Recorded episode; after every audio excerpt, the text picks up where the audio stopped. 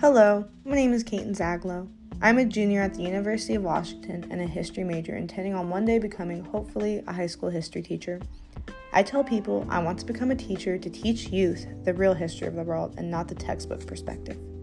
In this podcast today, we will be discussing the Pearl Harbor bombings by Japan that happened on military facilities killing soldiers versus the Japanese atomic bombs by America on Hiroshima and Nagasaki, which killed civilians. Did Pearl Harbor give the United States victimization of weaponry of the American military? Did it help paint a legacy of racism for decades to come? Did the military industrial complex back then use this mechanism in order to build justification for Japanese internment camps after the war because of fear of the victim? Well, let's find out.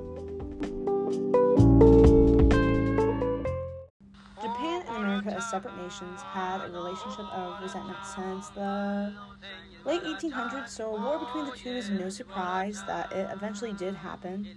In 1941, World War II was in full swing with Hitler in power. The song in the background actually is called What a Time, really talking about that time period and how like every nation right now was involved in war. So Japan and America being two big powerhouses, getting involved in this makes a lot of sense.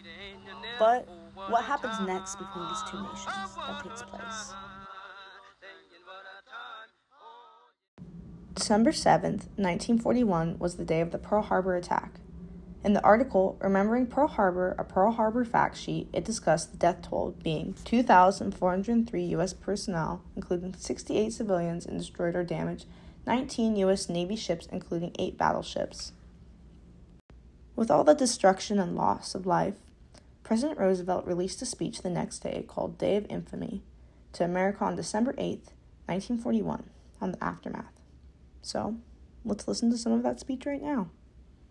The United States of America was suddenly and deliberately attacked by naval and air forces of the Empire of Japan. The United States was at peace with that nation and at the solicitation of Japan, was still in conversation with its government and its emperor, looking toward the maintenance of peace in the Pacific.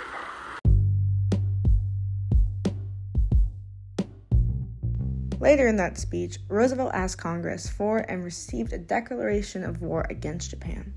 On December 11th, Germany and Italy allied with Japan, declaring war on the United States. The US had officially entered World War II.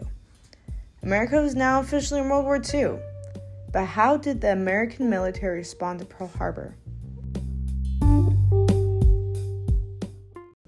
My friend and I, Sid Walter, who has a podcast herself, it's called Teeny, spelled T E E N Y. If you have the chance, you should give the podcast a listen to. The world is filled with lots of not so teeny topics that many people may not talk about. But at Teeny, that's what Sid challenges. So if you want a podcast that jumps into those questions, shows you how to learn and unlearn things, and gives you a space to recognize yourself for who you are or who you may want to be, this is the podcast for you. Check it out on all streaming platforms such as Spotify or Apple Podcasts. Okay, okay, enough promoting. But back to the conversation between me and Sid. I told Sid I was taking a military class on the technologies of World War One and World War Two, and we started to talk about how history students in America are taught about the devastation that we were caused by the Japanese, such as Pearl Harbor. But what about this devastation we caused our own Japanese American citizens?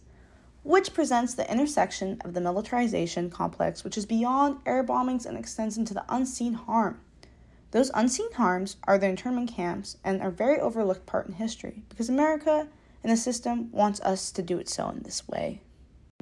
Executive Order 9066 by President Franklin Roosevelt on February 19, 1942. On page 3 of the document, it states prescribing regulations for the conduct control of alien enemies.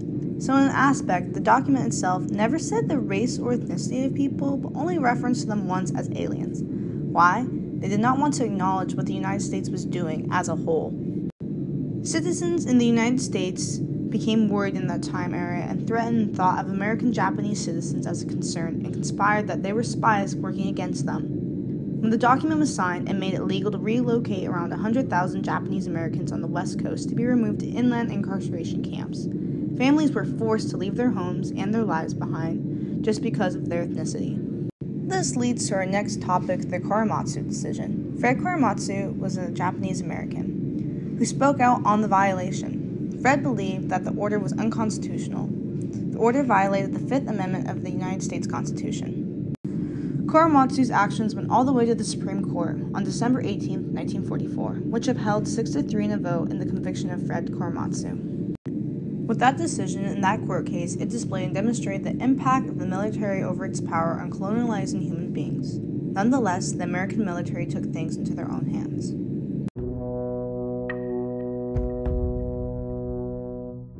In 1945, the atomic bombs in Japan dropped. If I'm going to be honest, trying to find a recording to talk about the devastations that happened was difficult. Most of the stories are gruesome, and it's a part of history America should not be proud of. In the NPR broadcast after the Hiroshima bombings, Survivors Sorted Through the Horror by Scott Simon, he talks about a journalist named John Hersey. Hersey went to visit Hiroshima in 1945 for the New Yorker magazine after the bombings occurred. Hersey took accounts of stories from survivors. One story he took was a man named Tanimoto. Let's listen to the story Hersey got on Tanimoto's perspective on the day the bombs dropped. Spits on which hundreds of wounded lay. Mr. Tanimoto found about 20 men and women on the sand spit. He drove the boat onto the bank and urged them to get aboard.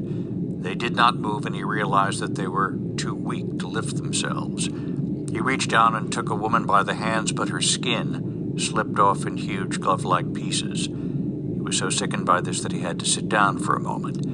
Then he got out into the water, and the small man lifted several of the men and women were naked into his boat. Their backs and breasts were clammy, and he remembered uneasily what the great burns he had seen during the day had been like yellow at first, then red and swollen, with skin sloughed off, and finally, in the evening, suppurated and smelly. He lifted the slimy living bodies out and carried them up the slope away from the tide. He had to keep consciously repeating to himself, These are human beings. They were human beings and people need to remember that. In the book, The Winning Weapon The Atomic Bomb in the Cold War by Gregg Herken, he stated A reasonable guess is that 350,000 people were in Hiroshima on August 6, in 1945. Almost 80,000 people died that day, and the death toll from burns and radiation reached 140,000 by the end of the year. The bombings in Nagasaki killed more than 250,000 people on August 9th, with at least 200 more thousand people dying from its effects by the end, end of the year. The atomic bomb by America did not just create a new nuclear age power, but it changed generations on air power forever. Pearl Harbor is one of the most devastating events in American military history, probably. But to drop atomic bombs on civilians is just inhumane. It's cruel, it's evil, and just not something that we reflect on as Americans, as a society, what we did and what we've done, how that hurt still impacts people almost 75 years later in history today. So, America itself might have saved future lives, but striking with a huge counterpunch like we did, as a nation, do country look at us differently now? Are we seen as evil or like a dictatorship in other people's eyes because of what we've done in the past and what we could possibly do in the future? In the nation, did we respond in the right way? If I'm going to be honest, I'm going to say no. We did not respond accordingly as a nation. Then incapitating our own Japanese American citizens just doesn't really make sense to me in 2021 for them to do in that time era. I understand the fear and resentment, but that was just not something that should have ever happened. It was just a free card for racism, basically. And we just exploited that with our military power.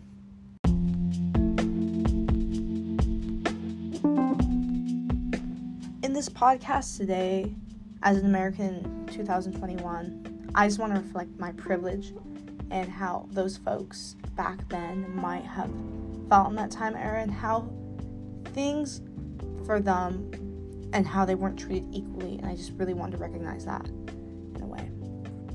War itself, though, is such a tricky topic and something that's always so hard to discuss to see both sides and both perspectives. And is definitely always one of the most gruesome parts of every history of every nation, every country. Now, to end the podcast, I am going to refer to a quote Professor Mohofer said on the first day in class, and that is No war is a good war. Again, thank you for listening to this podcast. Again, shout out to my friend Sid Walter for having an educational history discussion with me. It meant a lot. This is your host, Kate Zaglo, signing off, and I hope you have a wonderful day.